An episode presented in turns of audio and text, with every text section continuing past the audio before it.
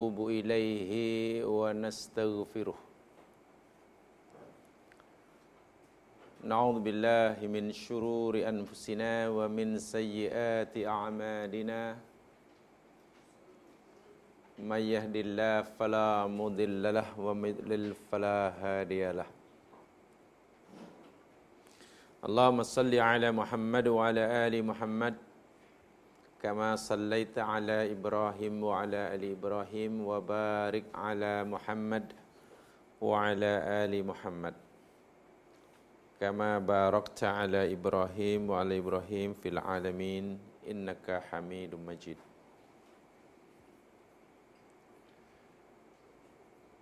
رب اشرح لي صدري ويسر لي أمري واحلل عقدة من لساني يفقهوا قولي Raditu billahi rabba bil islami dina wa bi muhammadin nabiyya wa rasulah. Didoakan mudah-mudahan sentiasa dirahmati dan diberkati oleh Allah Subhanahu wa taala. Allahumma amin. Jemaah rahimakumullah. Insyaallah kita akan teruskan siri kajian hadis kita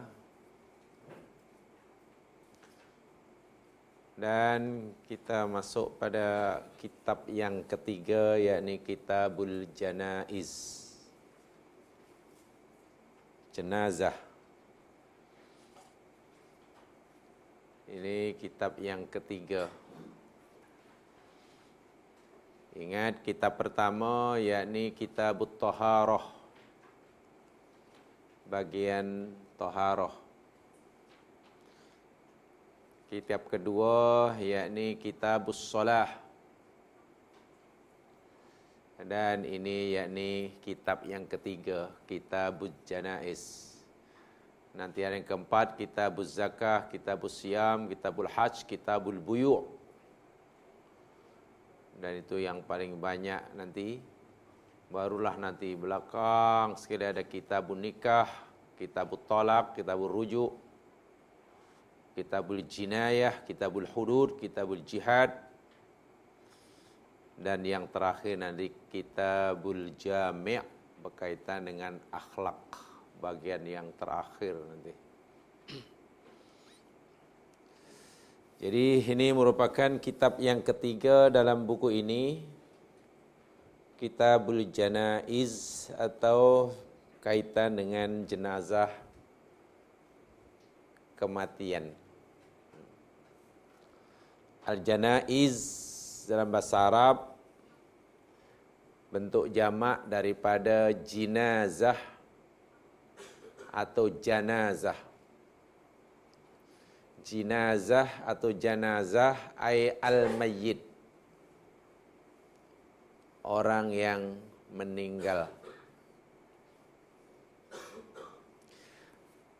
Hadis yang pertama ini merupakan mukadimah yakni ingatan daripada baginda Nabi sallallahu alaihi wasallam tentang kematian. Mari kita baca terlebih dahulu sama-sama hadis yang pertama. An Abi Hurairah radhiyallahu anhu qala Tolong ikuti. An Abi Hurairah radhiyallahu anhu qala. Qala Rasulullah sallallahu alaihi wasallam Akthiru dhikra hadimil ladzat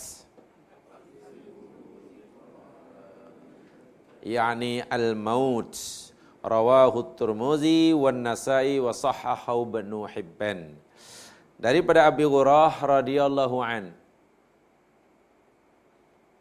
Beliau berkata baginda Nabi sallallahu alaihi wasallam bersabda Akthiru perbanyakkan oleh kamu banyak-banyak buat banyak-banyak oleh kamu Buat banyak apa? Perbanyakan apa? Zikra.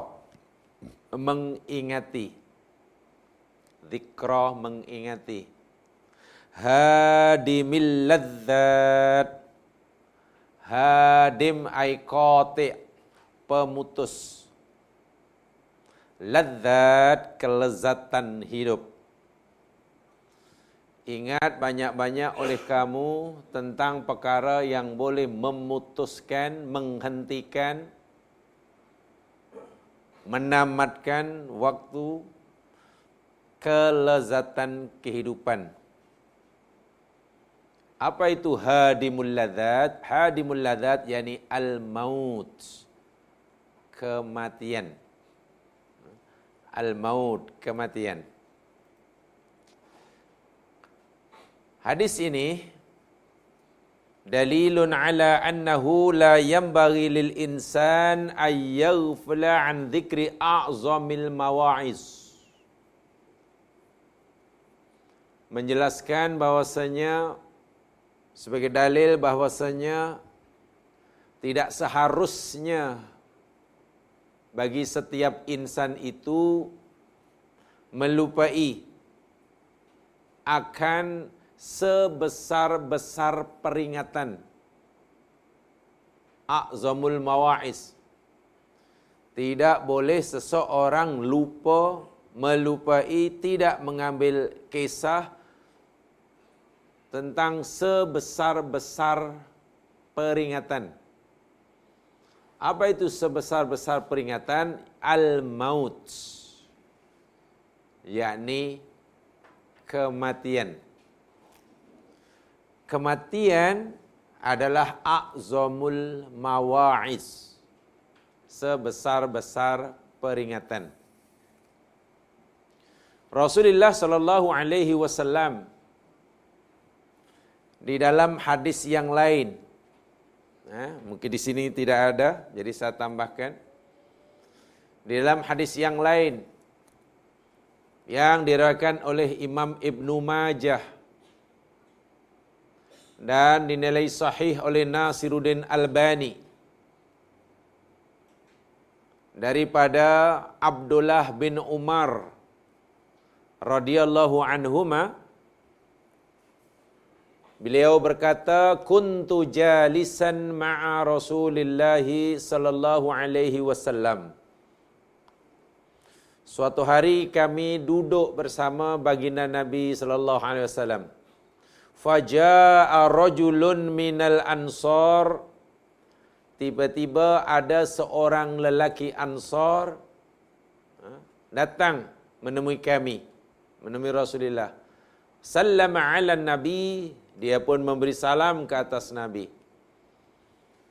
Lepas itu faqal lelaki Ansar ini berkata, "Ya Rasulullah, ayyul mu'minina afdal?"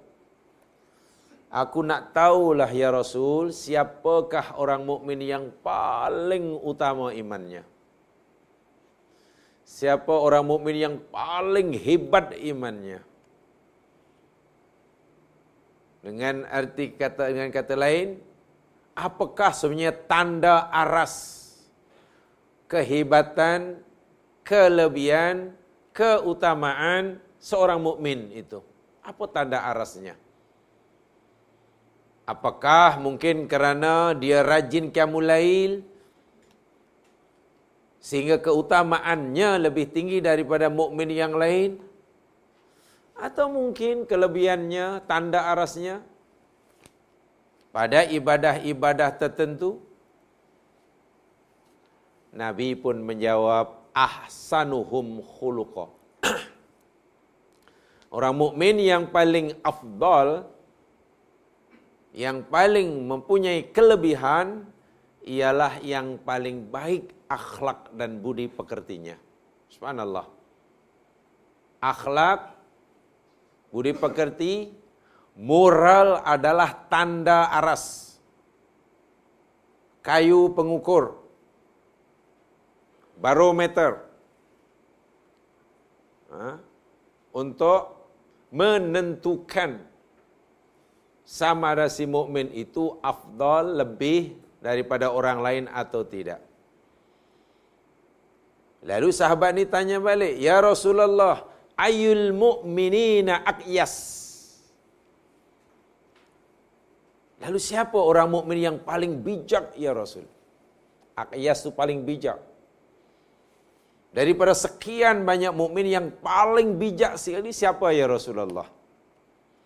Baginda menjawab, "Aktsaruhum lil mauti dzikra." Orang mukmin yang paling bijak itu ialah orang mukmin yang paling banyak mengingati akan kematian. Kita ingin dinilai oleh Allah lebih bijak sebagai orang mukmin berbanding mukmin yang lain sudah pasti. Macam mana supaya Allah menilai kita lebih bijak bagi orang yang mukmin yang lain? Kita perbanyakkan ingatan kita akan kematian. Wa ahsanuhum lima ba'dahu istidadan. Dan yang paling baik daripada mereka yakni yang paling banyak mengingat mati itu yang paling bijak. Yang yang paling baik daripada yang banyak ingat mati yakni yang paling rajin mempersiapkan persediaan dan bekalan. Lima ba'dahu bagi menghadapi kehidupan selepas kematian yang paling bijak yakni yang paling banyak ingat mati. Dan daripada yang paling bijak itu ada yang paling baik. Yakni yang paling rajin, paling istiqamah menyediakan bekalan bagi kehidupan selepas kematian. Ulaikal aqyas. Nabi kata, orang-orang itulah orang yang paling paling paling bijak. Subhanallah, ini hadis sahih. Rupanya Nabi sudah tentukan tanda arasnya, kayu pengukurnya. Bila kita punya ingin mempunyai kelebihan sebagai orang mukmin dalam pandangan Allah, Ya, kita perelok, kita perindah. Kita cantikkan dan kita muliakan budi pekerti kita. Dan jika kita ingin dinilai oleh Allah sebagai mukmin yang paling bijak berbanding mukmin yang lain, maka kita perbanyak dalam hidup ingat mati.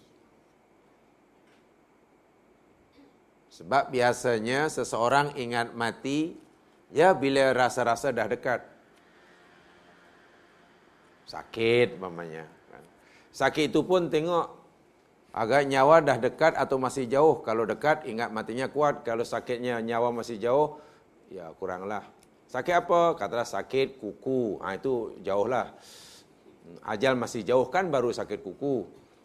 Abrai ah, kuku kaki. Ah jauh, jauh, jauh. Sakit apa? Sakit lutut. Ah, jauh, jauh, jauh. Jangankan sakit lutut, orang tak ada lutut pun masih boleh hidup, katanya. Sakit gigi. Ah, masih lama, masih lama. Kan baru sakit gigi. Tak ada gigi pun orang masih hidup. Tapi mungkin kalau sudah sesak nafas, bila nak bangun sudah mulai susah, nak duduk susah. Masalahnya, bijakkah kita sebagai orang mukmin jika kita baru ingat akan mati hanya ketika kita sedang sakit? Bukankah bila kita ingat akan mati hanya ketika sakit maknanya ingatan kita tentang kematian hanya sedikit? Kenapa sedikit? Ya, karena dalam hidup ini sehatnya lebih lama daripada sakitnya. Jika ingat mati hanya semasa sakit, maknanya sekejap ingatannya sebab sehatnya lebih lama, senangnya lebih lama daripada susahnya. Subhanallah. Ini Rasulullah sallallahu alaihi wasallam yang memberitahu kita. So kematian sesuatu yang pasti dan Nabi suruh kita meng perbanyak mengingatinya. Ha? Daripada dalam hadis yang lain yang dikatakan oleh Ibnu Majah juga yang dinilai hasan oleh sebagai hasan oleh Nasr Al-Albani daripada sahabat Nabi Al-Barra bin Azib radhiyallahu an Beliau berkata kunna ma'a Rasulillah sallallahu alaihi wasallam fil fi janazah Pernah kami bersama Rasulullah menemani Rasulullah pergi mengkebumikan jenazah. Fajalasa ala syafiril qabr. Lalu Nabi duduk di tepi kubur orang yang baru ditanam tadi. Fabaka. Nabi pun menangis. Baka. Itu menangis. Baka yabki. Buka hatta ballat thara tangisan nabi tadi nampaknya begitu kuat walaupun tidak meraung-raung kedua mata baginda nabi bercucuran air mata sehingga air matanya jatuh membasahi tanah pasir yang ada di bawah di depannya. Kata Barok bin Azib Tumma qal. Selepas itu Nabi bersabda ya ikhwani wahai saudara-saudaraku kepada sahabat yang ada di sekelilingnya limithli hadza fa'iddu limithli hadza fa'iddu bagi menghadapi peristiwa seperti inilah fa'iddu hendaklah kamu bersiap sedia Maksudnya apa? Suatu saat pasti kamu akan ditanam seperti baru saja kita menanam orang ini. Sebab itu aiddu aiddu aiddu bersiap siagalah buatlah persediaan lalu adalah ucapan kata-kata hikmah orang Arab idza hamaltum janazatan fa'lamu annaka ba'daha mahmul. Apabila kamu sedang memikul membawa mengusung jenazah pada masa dahulu jenazah ini dipikul ha, diusung bila kamu sedang mengusung jenazah memikul jenazah ke tanah perkuburan fa'lamu ketahui oleh kamu annaka ba'daha mahmul. Bahwasanya engkau selepas ini selepas hari ini selepas minggu ini selepas bulan ini mungkin selepas tahun ini mahmul kamu pula yang akan dipikul bila kamu sedang memikul jenazah ketahuilah selepas ini kamu pula yang dipikul tidak ada orang yang kerja terus memikul aja. Suatu hari akan dipikul. Ada pikul. Dan yang dipikul itu akan memikul balik. Jadi kalau yang dipikul memikul balik. Ini Rasul kata. Bersiaplah. Fal mautu haqqun muqaddar minallahi ala khalqih. Lalu diuraikan, kematian itu adalah sesuatu yang hak, pasti yang telah ditetapkan oleh Allah Subhanahu wa taala ke atas setiap ciptaannya yang hidup. Kematian itu suatu yang hak yang telah ditetap oleh Allah ke atas setiap makhluknya yang hidup. Wa mufaraqatun lil hayati dunya bi khurujir ruh minal jasad. Dan pemisahnya seseorang daripada kehidupan dunia dengan sebab keluarnya daripada ruh daripada jasadnya. Wan fisalil muaqqat yakunu ma'hu syada'id wa sakarat lil muhtadar. Bukan hanya nyawa keluar begitu sahaja. Tapi mufarakah perpisahan kita daripada dunia ke alam barzah disertai syadaid kesusahan-kesusahan, wasakarat dan juga sakarat. Sakarat mana asalnya mabuk, tidak sedarkan diri, kehilangan kesadaran diri, lil muhtadar. Wa yubashshiru 'inda idzin bi busyra salihin wal awliya. Saat itu akan diberi kabar gembira jika si mati ini orang yang saleh, orang mukmin, orang dikasihi oleh Allah. Au bisu'in wa adzabin ataupun diberi tahu tentang adanya azab in kana fajiran fasiqan. Jika yang meninggal itu adalah orang yang fajir, yang fasik.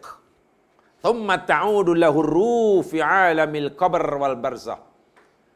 Kemudian roh akan dikembalikan kepadanya non di alam barzah. Fayaq'udu fayuq'adu fi qabrih. Lalu didudukkan di sana. Wa yus'alu minal malakin. Dan ditanya. Diberikan pertanyaan daripada malaikat yang diutus oleh Allah Subhanahu wa taala tentang Tuhannya tentang agamanya, tentang Nabi yang menjadi ikutannya. Jadi ikutannya. Bila masanya itu sehingga Nabi suruh memberi peringatan. Baik. Jamaah sekalian, saya ingin tambahkan yakni hadis lagi satu hadis riwayat Imam Al-Bukhari. Ini Nabi pernah menyampaikan dengan hattun murabba' membuat satu lakaran apa namanya geometri. Walaupun pada masa itu belum ada geometri, rupanya Nabi dah tahu geometri. Nabi buat lakaran geometri seperti ini. Apa namanya ini? Segi. Apa namanya ini? Empat segi ya? Empat segi lah namanya khattun murabba. Ha, sini. Kemudian Nabi bagi di tengah sini. Ha, dibagi garisan lurus. Di sini, sini.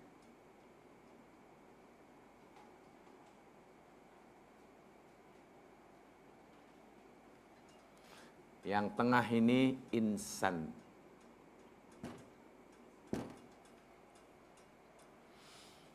Yang ini tepi-tepi ini, ini, ini, ini semua ini ajal. Ajal. Ajal. Ajal. Yang meleret tengah majang ni namanya amal. Di sini ada lagi keluar samar-samar yang panjangnya tidak terkira. Ha? Panjang tidak terkira. Namanya amal. Ini amal. Yang garisan melintang-lintang ni, nah, jadi disebutkan sebagai a'rab.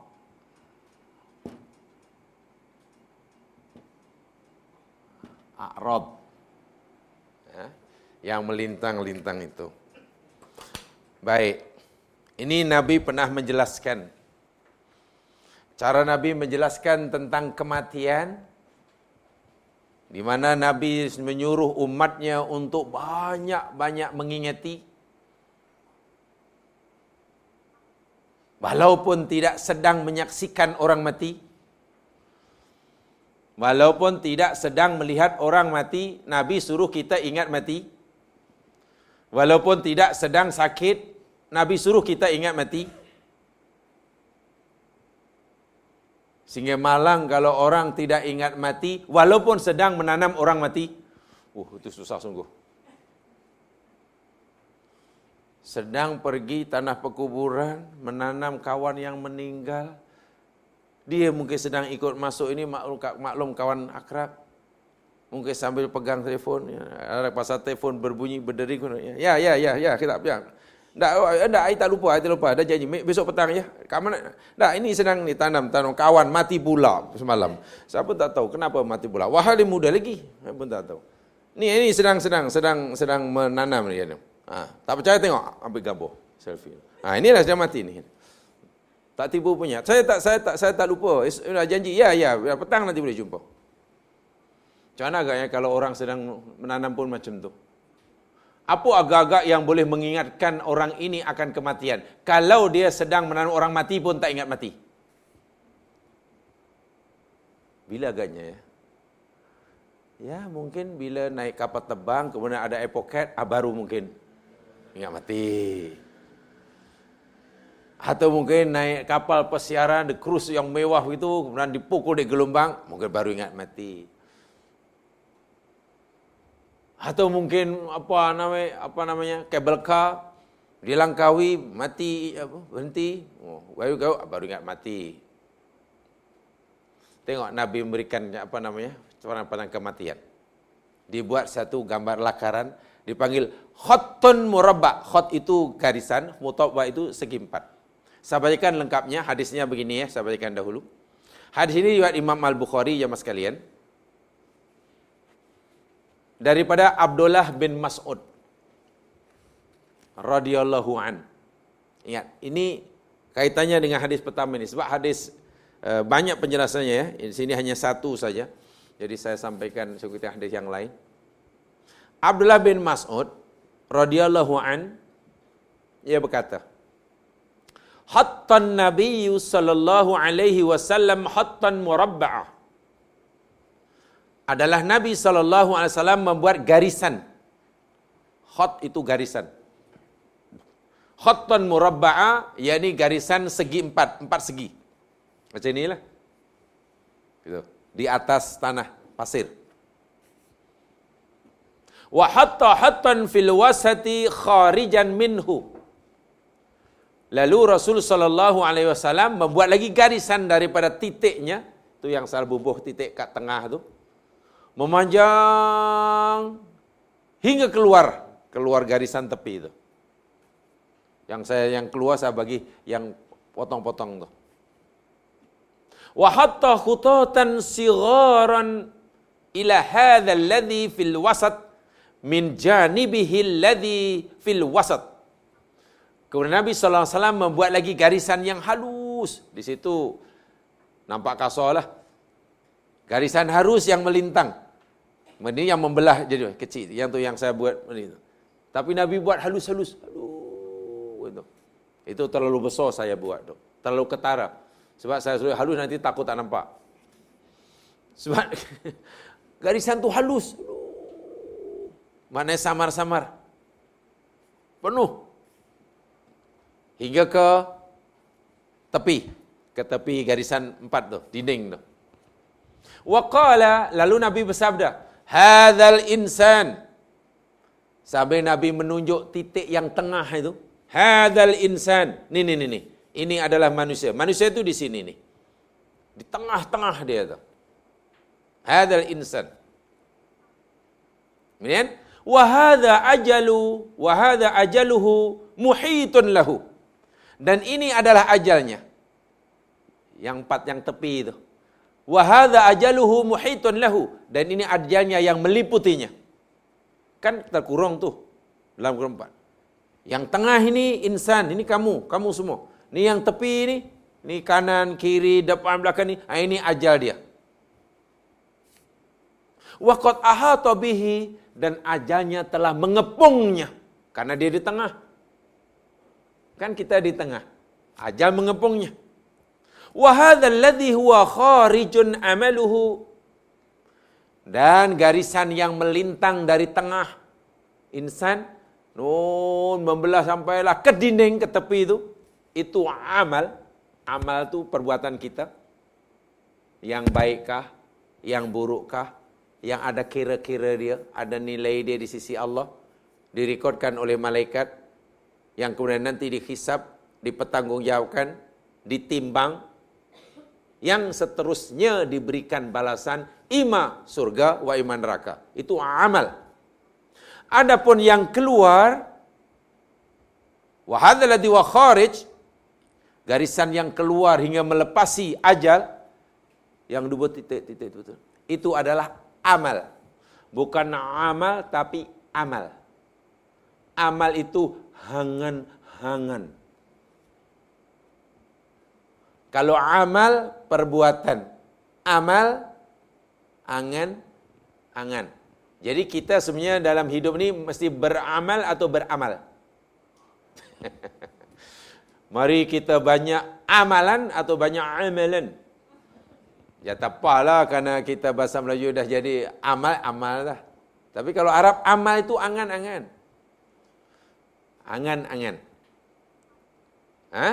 Wahwal khatisah wa hadhil khatatu sigharul a'rad adapun garisan yang halus yang membelah jadi dua, melintang tu. Lintang. Itu adalah cabaran-cabaran. Itu adalah rintangan-rintangan dalam beramal. Bila orang nak buat baik, ada halangan dia. Bila orang nak buat ada halangan dia. Kalau lepas satu, ada lagi depannya. Lepas satu, ada amal lagi. Kan begitu ya? Dalam hidup, bila kita nak buat yang baik, jemaah sekalian, bukan jalannya, woi, terbentang, tak ada. Ada cabaran dia. Ada halangan dia. Ada rintangan dia. Bila kita dapat melepasi rintangan yang pertama, ada lagi rintangan selepasnya. Bila lepas rintangan kedua, ada rintangan ketiga. Sebab itu dalam beramal, tak ada istiqomah, tak jadi.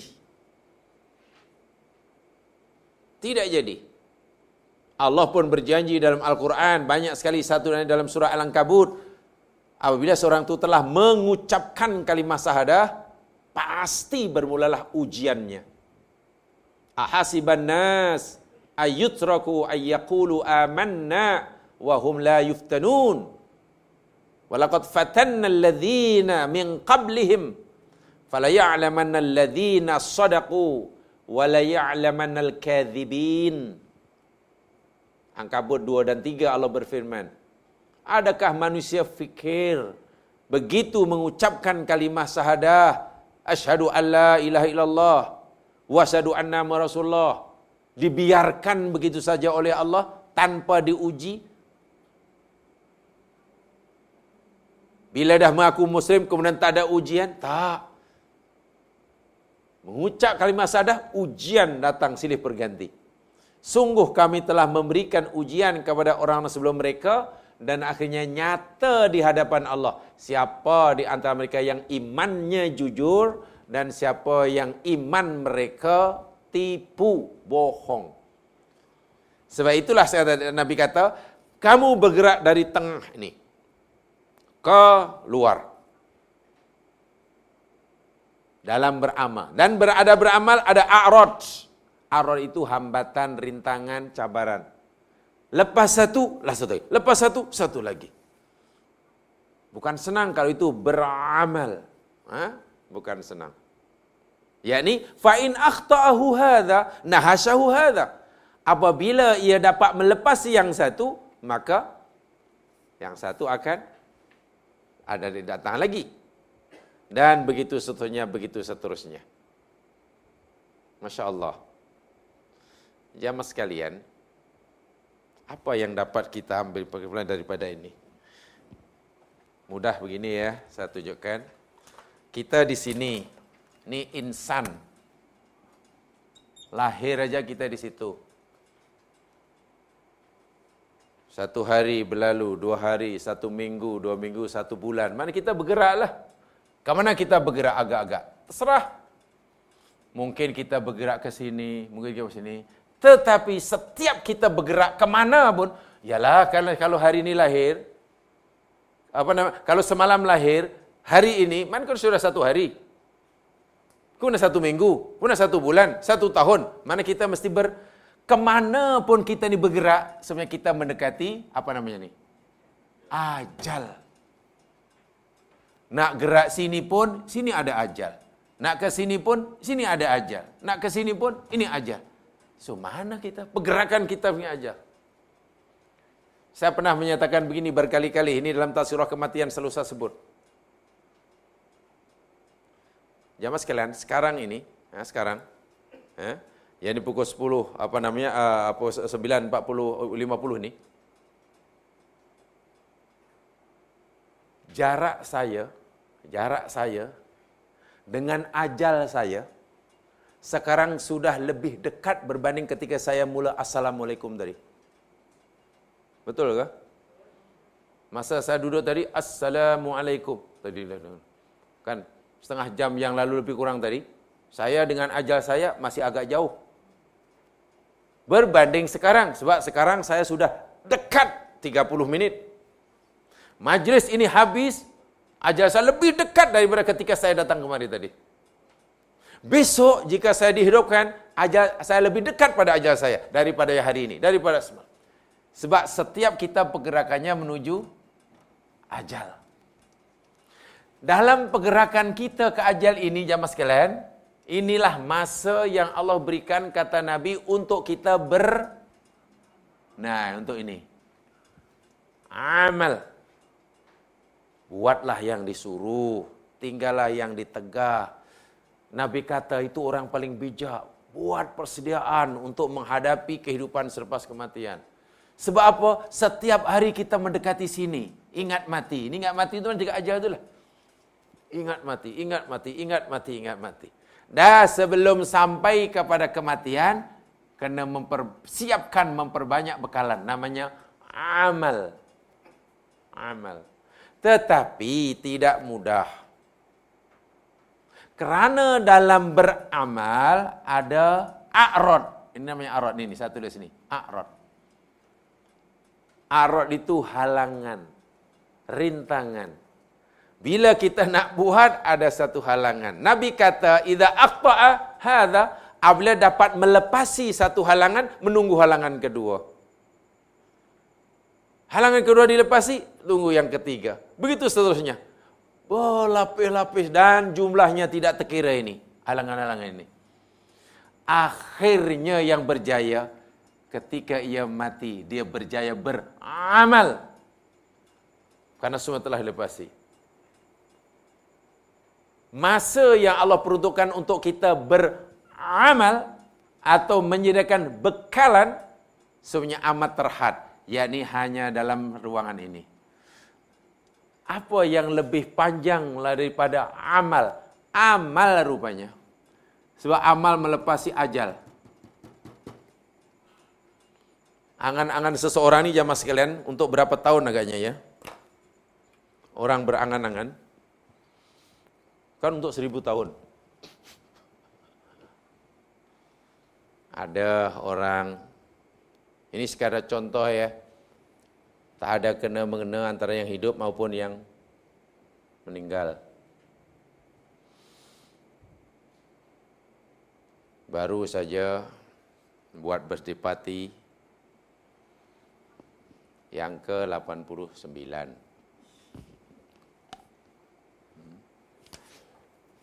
Ya, tentulah anak-anaknya bekerjasama dengan cucu-cucunya yang mengadakan berdipati untuk untuk bagi atuk tersayangnya. Dibuat besar-besaran.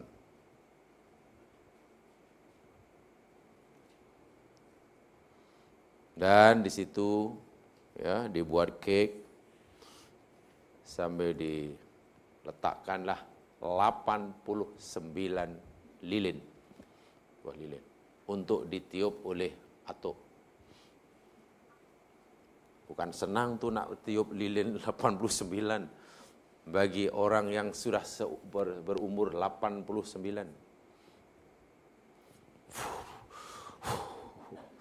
Dapat 60 rehat dulu cu, rehat dulu cu.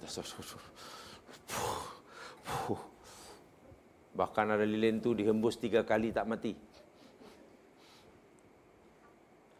Puas rasanya setelah yang ke-99 padam.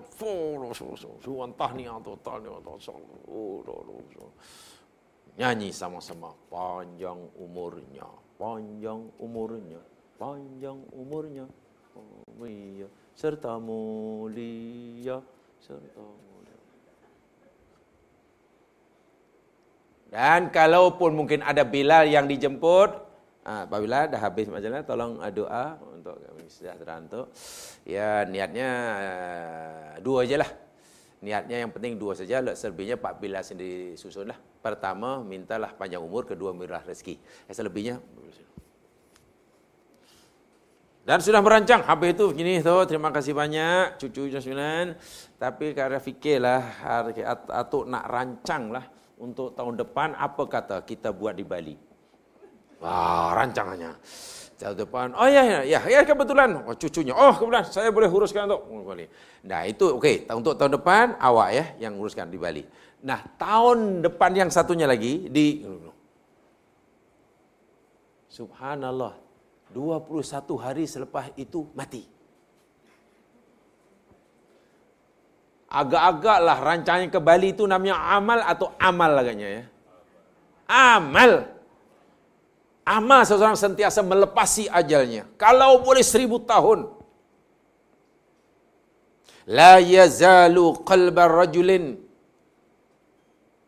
syabun. Sentiasalah hati seseorang manusia itu muda, belia hatinya sentiasa muda tak pernah tua walaupun umurnya sudah tidak sedikit fi syai'in fi syai'in dalam dua perkara dalam dua hal ini hati manusia sentiasa muda. Hati anak Adam. Apa dia? Satu hubbul dunya cinta dunia. Yang kedua tulul amal panjang angan-angan.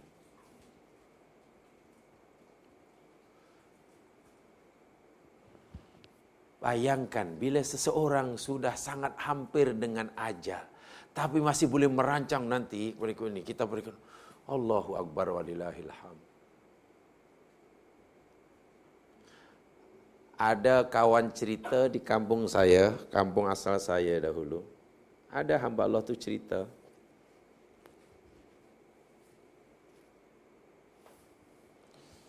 Dia buat rumah dah tiga kali mana tiga fasa tak siap. Seempat empat fasa baru siap. Bukan besar rumahnya. Kerana yang buat rumah ini, ya hanya orang kampung biasa mencari rezeki di luar negeri, merantau di luar negeri. Pergi ke luar negeri. Balik, dapat duit buat rumah. Tak siap. Pergi lagi. Kali kedua, nak siapkan. Tak siap lagi. Selepas kali keempat, merantau ke luar negeri, berduit cukup untuk menyiapkan rumahnya. Rumahnya siap. Siap semuanya. Cantik, siap ni semuanya. Dah boleh duduk. Namanya dah sempurna. Tak tahulah duit ada atau tidak, yang pasti rumah dah siap. Karena dah siap, ya maknanya kena pindahlah, duduklah rumah baru. Mana sudah lama ni. Subhanallah, tinggal beberapa hari ia merancang nak duduk rumah yang dibinanya bertahun-tahun dari hasil jerih payahnya bekerja merantau di luar negeri mati orang ini. Wah sudah merancang nanti kalau duduk rumah baru akan begini nanti begini begini. Ah, bukankah itu namanya amal? Patutlah Rasul sallallahu alaihi wasallam mengingatkan kita jemaah sekalian. Kun fid dunya ka'annaka gharib. Jadilah kamu di dunia ini seakan-akan seolah-olah kamu ini pendatang, perantau. Gharib orang dahulu menerjemahkan pedagang. Jadilah kamu di dunia seakan-akan seorang pedagang. Pedagang bahasa dahulu ya. Orang dahulu pedagang pedagang maknanya perantau. Sekarang pedagang niaga lah. Saya mungkinlah kalau ada istilah ada nasi dagang tu mana nasi yang dibawa oleh orang yang betul ya. Nasi dagang mana nasi yang dijadikan bekalan untuk orang merantau kan, bukan orang untuk orang berniaga, untuk merantau. Nabi kata, jadilah kamu di dunia ini sebagai perantau. Yang suatu saat akan kembali ke tempat asal. au abirus sabil. Ataulah jadilah kamu di dunia ini abirus sabil. Hanya sekadar lalu. Ibarat orang nak pepergian hanya sekadar transit. Nak pergi London karena tak ada penerbangan direct katalah KL London katakanlah singgahlah ke Singapura terbang dahulu ke Singapura eh? KL Changi setelah sampailah Changi Airport di Singapura kan di Changi itu hanya transit tujuannya ke London takkan hanya transit nak cari rumah lah, nak buat rumah dahulu lah, nak cari inilah. Ha? Nak minta kerakyatan lah. Saya ingat kalau dia sedar tak transit, insya Allah tak akan cari tapak rumah kan. Tak sempat. Itu kata Rasulullah SAW. Lalu sahabat yang meriwayatkan, "Idza amsaita fala tantadri sabah, idza asbahta fala tantadri masa." Bila kamu berada waktu petang, jangan menunggu waktu pagi. Apabila kamu berada waktu pagi, jangan menunggu waktu petang. Maksudnya apa?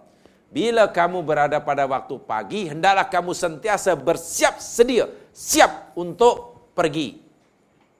Itu yang dipanggil apa namanya Nabi kata aidu aidu.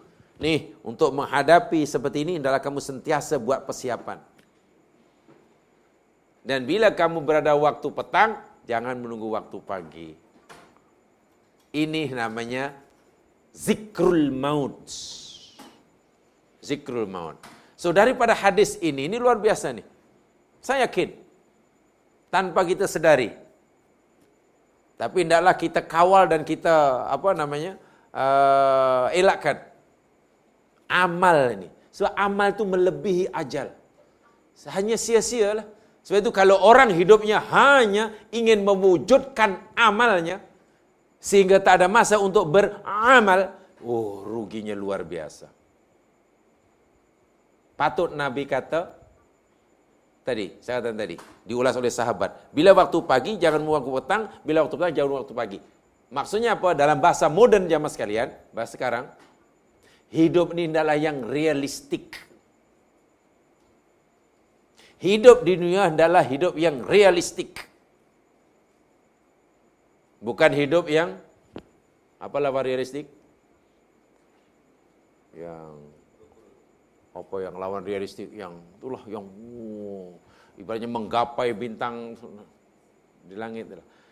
Macam mana realistik? Bila kita berada waktu pagi, kan kita jangan menunggu waktu petang. Ya untuk itulah. Bahkan kalau tengok ulasan hadis ini gerun jamaah sekalian. Bila kita waktu petang, jangan kita fikir umur kita hingga panjang esok pagi. Hendaklah kita sudah siap jumpa Allah petang itu juga. Bila kita nak tidur malam hari, jangan terlalu yakin bahawa besok pagi kita boleh bangun. Hanya karena kita ini biasanya uh, pagi-pagi bangun sehingga malam hari pun nak tidur, alah esok mesti masih boleh bangun. Belum tentu. Ulang semula, ulang kaji semula. Mungkin jamaah yang belajar tentang Riyadus Salihin, apa doa yang dibaca oleh Nabi, zikir yang dibaca oleh Nabi sebelum tidur. Saya yakin di sana sudah diajar zikir apa yang diajar oleh Nabi dalam Riyadus Salihin kan yang dibaca oleh Nabi sebelum tidur kan di situ me, apa ya Nabi seolah-olah bersedia untuk jumpa Allah saat itu bersedia untuk tidak bangun besok pagi dalam doa dalam zikir yang dibaca oleh Nabi setiap malam sebelum tidur memberikan kefahaman pada kita Nabi bersedia untuk tidak bangun besok pagi. Maknanya jika Allah panggil, sudah bersedia.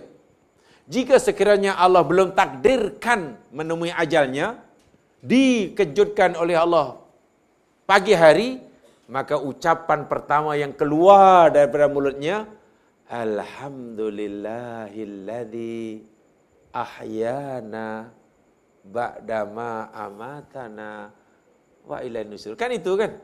Segala puji ya Allah kerana engkau masih hidupkan kami selepas engkau matikan kami. Lalu dia duduk termenung. Iya ya. Kenapa Allah hidupkan juga ya? Bukankah malam tadi sebenarnya saya sudah bersedia untuk jumpa dia? Ya Allah, kenapa engkau masih hidupkan hambamu sedangkan hambamu sebenarnya sudah bersedia untuk jumpa engkau? Ha, ini pertanyaan besar ni.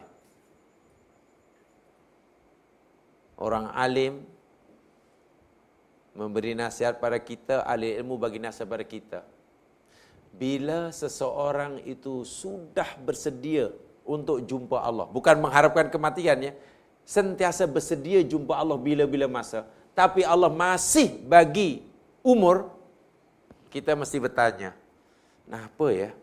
Allah masih bagi juga. Jawapannya ialah. Pasti masih ada kebaikan-kebaikan yang Allah sediakan. Yang kita belum mendapatkannya pasti masih ada perintah yang kita belum lakukan. Pasti masih ada larangan yang belum kita tinggal. Sebab itu bangun saya pikir, apa agak-agak perintah Allah yang belum saya buat ya?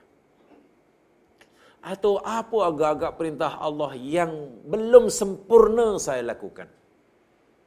Apa agak-agak larangan Allah yang belum saya tinggal? Sehingga Allah masih beri peluang untuk. Allah sayang. Allah tak nak kita jumpa dia sementara masih ada kebaikan yang Allah peruntukkan buat kita yang kita belum mendapatkannya. Tetapi apakan daya sudah diberi tempoh banyak lagi tangguh-tangguh tapi tak juga. InsyaAllah. Nih namanya amal. Hangan-hangan namanya angan-angan, ya namanya angan-angan. Apalagi angan-angan majnin, oi lagilah nak. Angan-angan itu pun dah tak betul, apalagi angan-angan majnin. So hadis ini menerangkan jemaah sekalian menjelaskan bahawasanya seorang insan itu sentiasa punya impian yang ingin dicapai. Angan-angan yang ingin digapai. Dikecapi tetapi hakikatnya impian tersebut sangat jauh daripadanya. Sehingga dia tidak dapat menjangkaunya mencapainya. Sehingga terkeluar daripada ajalnya. Hingga mati pun tak akan kesampaian. Namanya angan-angan mana kesampaian? Tahu apa contoh angan-angan jamaah sekalian? Yang tidak mungkin tercapai kalau ikut Al-Quran takatur. Satu contoh angan-angan yang ingin dicapai oleh seseorang dan tak mungkin dicapainya karena melepasi ajalnya yakni gaya hidup takatur. Sakin semua ayatnya sudah hafal alhaakumut takatur. Hatta zurtumul maqabir. Alhaakum telah menjadikan kamu lalai. Telah menjadikan kamu leka. Telah menjadikan kamu alpa daripada tugas kamu. Menjadikan kamu lupa terhadap tujuan aku cipta kamu, kata Allah. Apakah yang sering menjadikan kita lupa akan tujuan kita diciptakan at-takatur. Takatur itu yakni at-tabahi bi ni'am. Berbangga-bangga dengan banyaknya nikmat. Berusaha mencari nikmat rezeki harta benda sebanyak yang boleh hingga mengatasi orang lain. Jadi lawan banyaklah. Lawan banyak, lawan banyak. Tak tahu untuk apa. Nah, perlombaan seperti ini, berlomba-lomba apa dengan orang lain untuk menguasai isi dunia sebanyak-banyaknya, ini ibarat pertandingan perlombaan yang tidak ada garis finish dia. Ibarat orang lomba lari, lomba lari pun kan ada 100 meter. Lepas 100 meter diketahuilah juara dia. 200 meter ditentukanlah johan dia. Maraton, maraton pun ada jarak dia 10.000 meter. 100 apa ada 10 kilometer, 40 kilometer ada. Selepas 10 kilometer ditentukan ini Johan, ini naib Johan, ini yang ketiga. Takatur ibarat lomba lari tak ada finish dia. Bila ah, lari aja lah. Berapa jauh? Ah, Jadi tak ada yang juara. Sebab Allah kata, takathur itu baru berhenti hatta zurtum al-maqabir. Sehingga kamu ziarah kubur.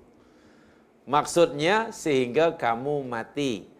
Kenapa Allah kata ziarah kubur, zurtum maqabir? Ya, karena setiap orang masuk kubur itu hanya ziarah. Yang sebelahnya dia akan meneruskan perjalanan. Kan kubur hanya tempat persinggahan. So takathur itu termasuk angan-angan. Ada orang, you makan ini, you kena ini, you akan muda selama-lamanya. Wih, macam-macam. Pergi Thailand tak jadi, pergi Korea tak jadi, pergi Jepun tak jadi. You makan ini pun. Yang tebal dinipiskan, yang nipis ditebalkan.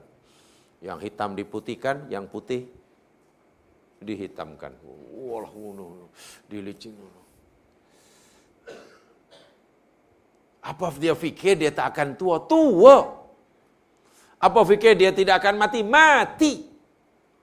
Sebab nanti kalau kamu sudah jadi macam ini, wih, pasti semua orang akan memujinya. Ini angan-angan.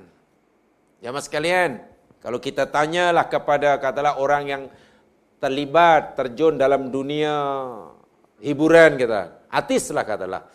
Penyanyi umpamanya. Ya, mungkin ramai penyanyi kalau kita tanya cita-cita awak jadi penyanyi ni apa punya yang paling tinggi? Ya, kalau boleh saya macam Jeko lah punya. Kalau saya boleh jadi Jeko, wah. Bukan Jeko Donat tu bukannya. Michael Jackson. Wah, tengok tu. Puh, bila dibuat show, ribuan penonton, semua histeria. Ke mana-mana dikawal, harta melimpah-limpah. Dan melakukan satu album, puh, jutaan dolar yang dicapai di dapatnya. Apa yang tak ada? Rumahnya macam istana. Pelayannya tidak terkira. Man. Bahkan dia ada zoo sendiri. Wah kerajaan dah sikan zoo. Kerajaan Bigan Zoo pun tak pernah pergi melawat. Dia busu sendiri. Memelihara binatang. Mulai dari semut hingga gajah. Tidur pun dengan rimau. Kita bilang, uh, agak-agak kalau saya boleh capai itu pasti bahagia. Mungkin karena dia belum sampai situ. Tapi tanya umpamanya si Jeko. Masa hidup ditanya coba, Jeko, adakah anda bahagia atau ketakutan? Ketakutan menyesal dia operate sana sini. Kan? Kalau kita operate kan kulitnya mungkin sehat. Karena sudah operate sana sini, ya panas sikit pun berpayung. Menyesal. Kan mereka umumnya pendek-pendek. Yang lain masih berhangan-hangan. Yang telah mencapainya tak tahu saya tak dapat apa-apa pun. Ketakutan hidupnya. Dalam surah Yusuf. Ha? Atau bukan dalam dulu. Dalam surah uh, Tahrim maksud saya. Ketika Allah cerita tentang Fir'aun. Isteri Fir'aun. Permaisuri lah. Kalau sekarang dipanggil permaisuri. Agak-agak kalau kita tanyalah kepada perempuan Mesir pada zaman itu, Cita-citanya apa namanya? Kalau diberi peluang lah. Kalau diberi peluang kepada perempuan Mesir pada saat itu, cita-cita tertinggi akan jadi siapa? Pasti akan jadi permaisuri kan? Fuh, kalau aku jadi permaisuri Fir'aun, fuh, pasti. Tapi kalau kita tanya kepada istri Fir'aun Asia, macam mana perasaan permaisuri tuanku jadi pun uh, neraka. Aku pun pelik kenapa semua orang sembah suami aku yang dianggap sebagai Tuhan. Dan aku tidak percaya sama sekali yang dia Tuhan. Aku tinggalkan dia, aku percaya pada Tuhan Musa. Macam mana orang percaya suamiku ini Tuhan? Sedangkan aku lebih tahu siapa dia. Tidur pun berdengkur. Tengok. Tidur pun berdengkur. Raja Mesir boleh. Lapor pun mengamuk. Akhirnya tengok. Dia memilih melawan suaminya. Tinggalkan istananya. Karena mengucap kalimat sahada. Rela disiksa. Rela kehilangan jawatannya sebagai pemaisuri rela kehilangan kemewahan hidup. Karena baginya itu bukan cita-cita, itu bukan amal, itu hanya amal. Sementara yang belum mempunyai apa yang dimiliki oleh Asia, kalaulah aku punya. Itu kan hanya angan-angan. Setelah dapat, tak dapat apa-apa. Tetap gelisah, bahkan susah. Itulah yang memperdaya kita. Hidup tu kena realistik kata Nabi. Ya sudah, yang realistik, yang jika waktu pagi, ya untuk waktu pagi. Jika umur kita dipanjang hingga petang hari, Alhamdulillah. Petang hari dah bisa bersedia jumpa Allah. Petang hari dah jumpa, bersedia jumpa pada Allah. Dengan Allah. Tapi rupanya Allah masih kendaki pagi hari. Bangun lagi, Alhamdulillah lagi. Bukan, oh nanti tahun ini. Tidak boleh jamaah sekalian. Ya amal yakni hanya impian. Karena mati itu sentiasa mengelilinginya. Ajal itu sentiasa mengelilinginya. Depan, belakang, kanan, kiri, atas, bawah. Kita ini dikepung dalam empat garisan. Apa namanya? Segi empat ni. Empat segi ini. Dan menghampirinya. Bukan hanya melihat tapi menghampiri. Kita yang menghampiri kita. Tak ada orang yang makin jauh daripada kematian. Ada orang ingin melarikan kematian, melarikan diri pada kematian. Macam mana melarikan diri kematian? Hakikatnya dia mendekati. Karena terlalu takut kematian, akhirnya lari. Menyuruh umpamanya. Dalam peti besi, kunci rapat-rapat. Wih, lagi cepat mati. takut mati, takut. Jangan sampai malaikat jumpa. Nyuruh dalam peti besi, tutup rapat-rapat. Kan malakul maut lagi, hai, menyenangkan kerja aku.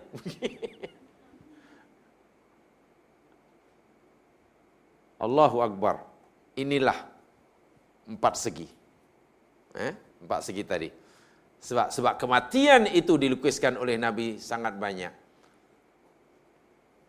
A'rad tadi jamaah sekalian memberi dua makna yang garis tu. Halangan tu ada dua makna. Makna pertama halangan bagi orang yang nak beramal. Bila nak beramal ada satu halangan. Hendaklah dilawan, dilepasi. Bila lepasi lagi, ada lagi halangan lagi. Lepasi lagi. Sehingga amal berjaya. Itu makna pertama. Makna kedua, a'rod-a'rod ini ialah penyakit. Dalam perjalanan kita daripada lahir jemaah sekalian hingga mati, macam-macam penyakit, macam-macam sesuatu yang boleh menjadi punca kematian kita. Sakit, jatuh, kan? apa lagi terlebih makan. Uh, kebuluran. Kan banyak kan? Tertelan racun. Terpatuk ular. Wih macam-macam. Macam-macam sesuatu yang boleh menjadi punca kematian kita. Dan bila seseorang itu dapat melepasi satu punca ada punca yang lain. Oh, tempoh hari terselamat daripada ajal. Walhal, benda itu boleh menjadi punca. Jadi, accident. Kalau tengok kereta yang tu, ah, mustahil rasanya hidup. Terlepas. Bila terlepas satu, daripada satu punca kematian, Nabi kata, berhadapan dengan punca yang lain. Sakit. Terlepas dengan sakit, ada lagi satu lain. Lepas itu. Beginilah perjuangan antara kita, kita daripada lahir hingga ajal. Hingga ajal. Jadi ada kalanya dapat dilepasi, ada kalanya tidak. Macam-macam. penyakit lah, eh, apa namanya, accident lah, tersilap makan lah, eh, terkejut lah, hmm, tertelan sudu, oh, boleh mati. Eh, tertelan sudu boleh mati. Tak tahu macam mana sudu boleh tertelan. Tapi satu, satu, satu, satu. Sebab itu wajib kita tumpukan kita ni sedang dikepung. Dan kita tidak tahu saat ini, saya kita tidak tahu jamaah sekalian. Kan ini tadi ya bentuknya ya. Asalnya kita di tengah-tengah. Agak-agak sekarang kita masih di tengah-tengah atau sudah berada di tepi agaknya. Kalaulah kalaulah ini ajal, asalnya kita lahir di tengah-tengah benda ini. Sekarang kita di tengah atau di tepi aja. Agak-agak lah. Lebih lebih dekat ke tengah atau lebih dekat ke tepi? ya Tuhan, 14 abad yang lalu Nabi dah beritahu seperti itu. Sebab itulah saya kata tadi hadis ini menjadi dalil. Jangan sampai kita sebagai insan ini leka, lupa akan mengikat, mengingat ni ha dimil lazat yakni pemusnah. Ha? pemusnah kelezatan kehidupan. Pemusnah kelezatan kehidupan. Hadimil ladzat ladimil ladzat Rasul SAW bersabda aksiru zikrul maut. Perbanyakkan oleh kamu mengingati kematian. Fama min abdin aktsara dzikrahu illa ahyallahu qalbah wa hawwana alaihi maut ini jaminan nabi. Dalam hadis yang diriwayatkan oleh Imam Dailami daripada Abi Hurairah. Karena tidak ada seorang hamba yang banyak mengingati kematian melainkan Allah akan hidupkan hati orang itu. Allah bagi hati orang itu hidup. Wa hawwana alaihil maut. Dan nanti Allah akan mudahkan baginya kematian. Orang yang banyak ingat mati dan sentiasa buat persiapan untuk mati, pertama Nabi kata, Allah akan bagi hatinya hidup, tidak mati. Yang kedua, Allah akan mudahkan kematiannya. Pasti setiap kita mengharapkan seperti itu. Ini rahsia mengingat kematian. Mengingat kematian. Aksiru zikroha zimal ladzat. Perbanyakkan oleh kamu mengingati akan pemusnah kelezatan hidup. Fa innahu ma dzakarahu 'abdun qattun fi dhiqin karena tidak ada seorang hamba pun yang mengingati akan kematian dalam kesusahan illa wasa'ahu Allah melainkan Allah pasti akan lapangkan hidupnya tiba-tiba hidup menjadi lapang. Bila orang ingat akan mati semasa kesempitan hidup. Jaminan daripada Rasul sallallahu alaihi wasallam. Fa inna dzalika tamhisun lidzunub. Mengingati akan kematian boleh menghapuskan dosa seseorang. Karena bila orang ingat akan mati paling tidak akan segera istighfar paling tidak akan segera beristighfar, memperbanyak istighfar. Baik. Sebagai penutup penjelasan hadis ini. Eh, sebagai penutup penjelasan hadis ini, saya ingin sampaikan jamaah sekalian, apa kata Imam Al-Qurtubi. Apa kata Imam Al-Qurtubi? Seorang sarjana Islam ya, yang apa namanya uh, berbangsa Spanyol. Itu namanya Al Qurtubi. Karena lahir di Cordoba. Ya. Cordoba yang kerajaan apa uh, yang di uh, negara Islam oleh Islam Nama sebenarnya yakni Abu Abdullah Muhammad bin Ahmad. Nama sebenarnya. Muhammad bin Ahmad bin Abi Bakar bin Farah Al-Ansari Al-Khazraji Samsuddin Al-Qurtubi. Jadi yang paling belakang tu gelaran dia karena hidup di Kurduba. Beliau wafat pada tahun 671 Hijriah yang lalu. Beliau berkata dalam masalah berkaitan dengan hadis ini, zikrul maut, orang yang sentiasa mengingat kematian ini, qala daqaq man akthara min zikril maut ukrima bi thalathati asya sesiapa sahaja yang banyak mengingati akan kematian maka Allah akan muliakan orang itu dengan tiga perkara sesiapa yang banyak mengingati kematian Allah akan muliakan orang itu dengan tiga perkara ini kata Imam Al-Qurtubi ketika mengulas hadis ini ya.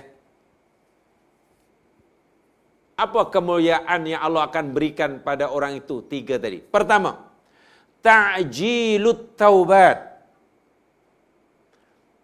Menyegerakan taubat. Pasti akan segera minta ampun. Kalau orang banyak ingat mati, pasti akan bersegera bertaubat. Tidak akan menangguh-nangguhkan. Tidak tidak nanti dulu, nanti dulu. Ya paling tidak istighfar. Sebab ingat mati. Agak-agak lebih banyak mana ya seseorang istighfarnya pada Allah. Masa sihat mafiat atau masa telantar di katil sepital. Masa telantar di katil sepital kan. Ya kalau orang kampung sepital, kalau Bando hospital lah. Pasti lebih banyak ketika sakit mengingat istighfar berbanding masa sehat. Dan istighfar adalah salah satu daripada bertaubat. Dan orang yang rajin bertaubat, menyegerakan taubat, maknanya Allah muliakan orang ini. Betapa tidak? Sebab nanti bila berjumpa Allah, dosanya telah diampun. Bukankah itu satu kemuliaan? Diberi peluang untuk tiba-tiba hati ingin segera bertaubat. Ini kemuliaan yang pertama. Takjilut taubat. Yang kedua, orang yang banyak memiliki kematian. Allah akan muliakan dia dengan yang kedua. Qona'atul qalbi. Qona'ah. Hatinya akan qona'ah.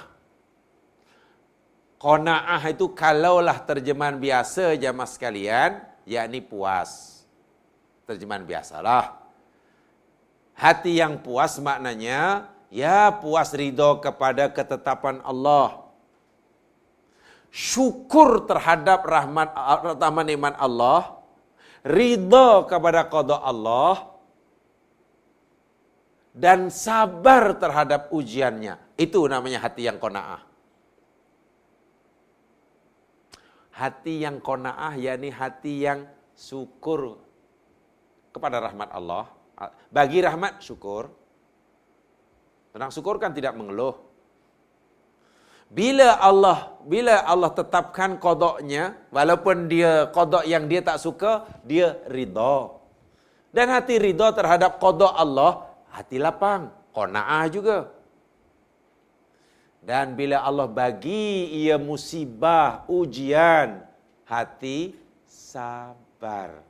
Dan hati yang sabar terhadap ujian itu hati yang qanaah. Masya Allah. So apa yang susah dalam hidup kalau setiap sinikmat disyukuri? Setiap musibah sabar. Setiap qada ridha. Itu orang yang banyak ingat akan kematian. Takut ada nikmat yang belum disyukuri. Sebab itu akan segera disyukuri. Qana'atul qalbi. Dan yang ketiga, Kemuliaan yang Allah berikan pada orang yang banyak ingat mati. Nasyatul ibadah. Nasatul ibadah itu maksudnya giat rajin beribadah.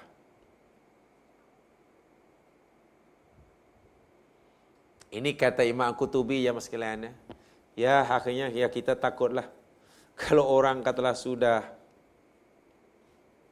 istilahnya dekat ajal tapi masih juga belum rajin beribadah Allah itu ya. Itu susahlah. Rasa-rasanya kalau kita masih malas beribadah, ada untuk macam mana ya untuk motivate diri supaya rajin beribadah. Ingat mati. Orang yang tak ingat mati, ya mungkin sikit lah. Solat jadi lebih dijaga. Kemudian bukan yang wajib saja, yang sunat pun dilakukan. Ha? Begitulah. Sebab orang yang tak ingat mati, pasti tidak begitu.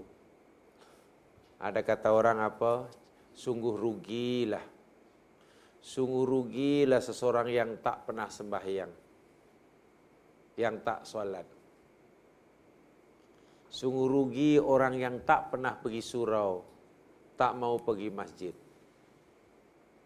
Dan itulah kali pertama dan kali terakhir pergi masjid. Bukan untuk solat tapi untuk disolatkan. rugi orang tak solat, tak pergi surau, tak pergi masjid.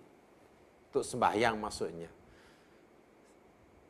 Akhirnya itulah kali pertama, kali terakhir pergi pergi masjid, tapi bukan untuk sembahyang, tapi untuk di Allah. Sangat rugi ya. Tapi minta disembahyang di masjid juga. Waham masih hidup. Masjid itu mana katanya? Entahlah cik. Kalau ditanya, jangan ada tanah masjid. Nak sembahyang, eh, saya nak sembahyang ini dululah. Di mana kiblat macam ya? Kiblat, tak tahulah. You rasa-rasa mana lah. rugi, sangat-sangat rugi. Itu ada orang kata perempuan rugi. Rugi perempuan. Semasa hidup tak pernah menutup auratnya. Itulah kali pertama terakhir ditutup auratnya. Bahkan daripada hujung rambut hingga hujung kaki. Ya dikapankan itu kan tutup aurat itu. Itulah kali pertama dan kali terakhir. Bukan menutup aurat, ditutup auratnya. Kenapa tidak berlatih masa hidupnya? Biar tak terkejut nanti bila dikapankan begitulah. Dikapankan tak terkejut karena sudah biasa menutup aurat. Orang yang sudah biasa solat di masjid di surau nanti tak terkejut bila disolatkan. Yalah kadang-kadang ucapan-ucapan sederhana tapi betul-betul sangat apa ya mengingatkan kita lah. Kan. Solatlah di belakang imam sebelum anda disebayangkan di depannya. Kan? Ya mana solatlah di belakang imam tu makmum lah tu. Sebab kalau kita tak mau solat di belakang imam, nanti kita dipaksa. Disolatkan di depan Pak Imam. Oh itu dah, dah rugi. Itu kata Imam Al-Qutubi. Ada tiga. Orang yang banyak ingat kematian, Allah akan muliakan dia. Pertama, dia segera bertaubat. Kedua, qanaatul qalbi. Hatinya qanaah. Yang ketiganya, nasyatul ibadah. Rajin beribadah lawannya manasial maut sesiapa yang melupai akan kematian tak ingat mati tak ingat mati bahkan memang tak nak mengingati langsung uqiba bi thalathati asya orang itu akan disiksa dengan tiga perkara siapa yang lupa akan kematian akan disiksa dengan tiga perkara pertama taswifut taubat menangguh-nangguhkan taubat. Itu seksa tu. Orang yang suka menangguh-nangguhkan taubat itu adalah seksa. Sebab bila menangguh taubat akhirnya tak sempat bertaubat kan seksa. Yang kedua lawannya tadilah tarkur ridha bil kafaf. Tak pernah ridha terhadap keputusan Allah. Tak pernah ridha tentang pembagian Allah. Bagi rezeki tak pernah ridha hanya karena sikit katanya. Ditimpa musibah tak pernah sabar. Jadi hidupnya hanya mengeluh, mengeluh dan mengeluh. Dan itu adalah azab. Dan yang ketiganya, lawan yang ketiga pertama tadilah. At-takasul fil ibadah. Malas beribadah. Malas beribadah. Ini kata Imam Al-Qurtubi. So besar sekali faedah manfaat mengingati kematian. Kalau kata Imam Ali jamaah sekalian, sungguh setiap kali aku memikirkan kehidupan, aku temukan kematian di hujungnya. Aku kematian, aku temukan kematian kesudahannya. Setiap kali aku fikir benda hidup, aku temukan kematian di hujungnya. Coba anda fikir ada ayam baru menetas. Iya ya ayam ini menetas. Kemudian kemudian dah besar, dah berjalan. Sekarang jadi apa? Ibu ayam ke mak ayam yang tepat ya? Ibu ayam. Eh, makna lain pula ni. Mami, mami. Jadi mami ayam. Jadi mami ayam. Anak sudah tua. Oh, sekarang sudah tua. Eh, nani ayam. Eh, mati. Ha, tengok. Bila lah ayam tu menetas mati. Sekarang dah mati. Tengok ini lembu. Lembu ni macam ah mati. Tengok orang ini dulu dia oh hidup sekarang sekolah sekolah rendah, sekolah sekolah PMR, kemudian SPM, uh, college, university, kemudian jadi kerja, kawan, eh mati. Pokok kita tanam hari ini, kemudian keluar tunas, mati. Ali kata, setiap aku berfikir tentang benda hidup, aku temukan kematian di ujungnya. Di kematian kesudahannya. Tapi setiap kali aku fikir tentang kematian, aku temukan kehidupan yang sebenar. Wah itu falsafah itu. Falsafah. Setiap kali aku fikirkan kematian, aku temukan kematian. Aku kematian, aku ketemukan kehidupan selepasnya. Kan kalau kita fikir kematian ya mas kan, ialah nanti kalau sudah mati macam ya kalau mati dari alam barzah. Di alam barzah ini macam mana? Di alam barzah itu ada nikmat dan juga ada azab. Ha, kekal ke oh tidak kekal? Sebab selepas alam barzah itu akan dihidupkan semula. Pasti. Dan hidup semula itu kekal abadi. Di sana ada surga. Di sana ada surga. Tapi kalau kita fikir kehidupan yang sekarang, tak kira lah kehidupan manusia ke, kehidupan hayawan ke, kehidupan pokok ke. Fikir betul-betul. Sini, sini, kan hujung-hujung mati. Hujung mati. Jadi sebenarnya lebih menakutkan mana? Kita memikirkan kehidupan atau memikirkan kematian? Kan lebih menakutkan kita memikirkan kehidupan. Sebab setiap kali kita fikir hidup, hujung-hujung mati. Kan takut? Supaya kita tidak takut, fikirkanlah kematian. Sebab kita nanti akan temukan kehidupan. Wah, itu agak tinggi, perlu fikir sedikit. Masya Allah. Jadi, kalau kita ingin bahagia, ingin tenang, tidak ada rasa takut, akthiru hadhimal maut, Nabi kata. Perbanyakkan, ingat akan pemusnah kelezatan hidup. Dan di, di, difahami oleh Ali, setiap aku fikirkan kehidupan, aku jumpai kematian di ujungnya. Sebaliknya setiap aku renungkan kematian, orang mati, orang mati, orang mati, fikir-fikir dapat jawabnya, aku temukan kehidupan selepasnya. Maknanya ada harapan gitu lah. Setiap orang fikir tentang kematian, ada harapan di depannya. Tapi bila orang fikir kehidupan, ada kekecewaan karena pasti mati sesehat mana pun, semuda mana pun, sekuat mana pun, sekaya mana pun, bahkan duduk di istana sekalipun, mati. Mati. Ada orang sanggup menuntut ilmu kebal, sehingga syirik pada Allah, mati juga. Ada orang, uh, karena ilmu kebal, makan pun bukan nasi, dimakan besi. Makan besi, makan gini, minum pun bukan air biasa, air bateri diminum. Ya, karena orang kuat kan. Apakah kekal hidupnya? Mati.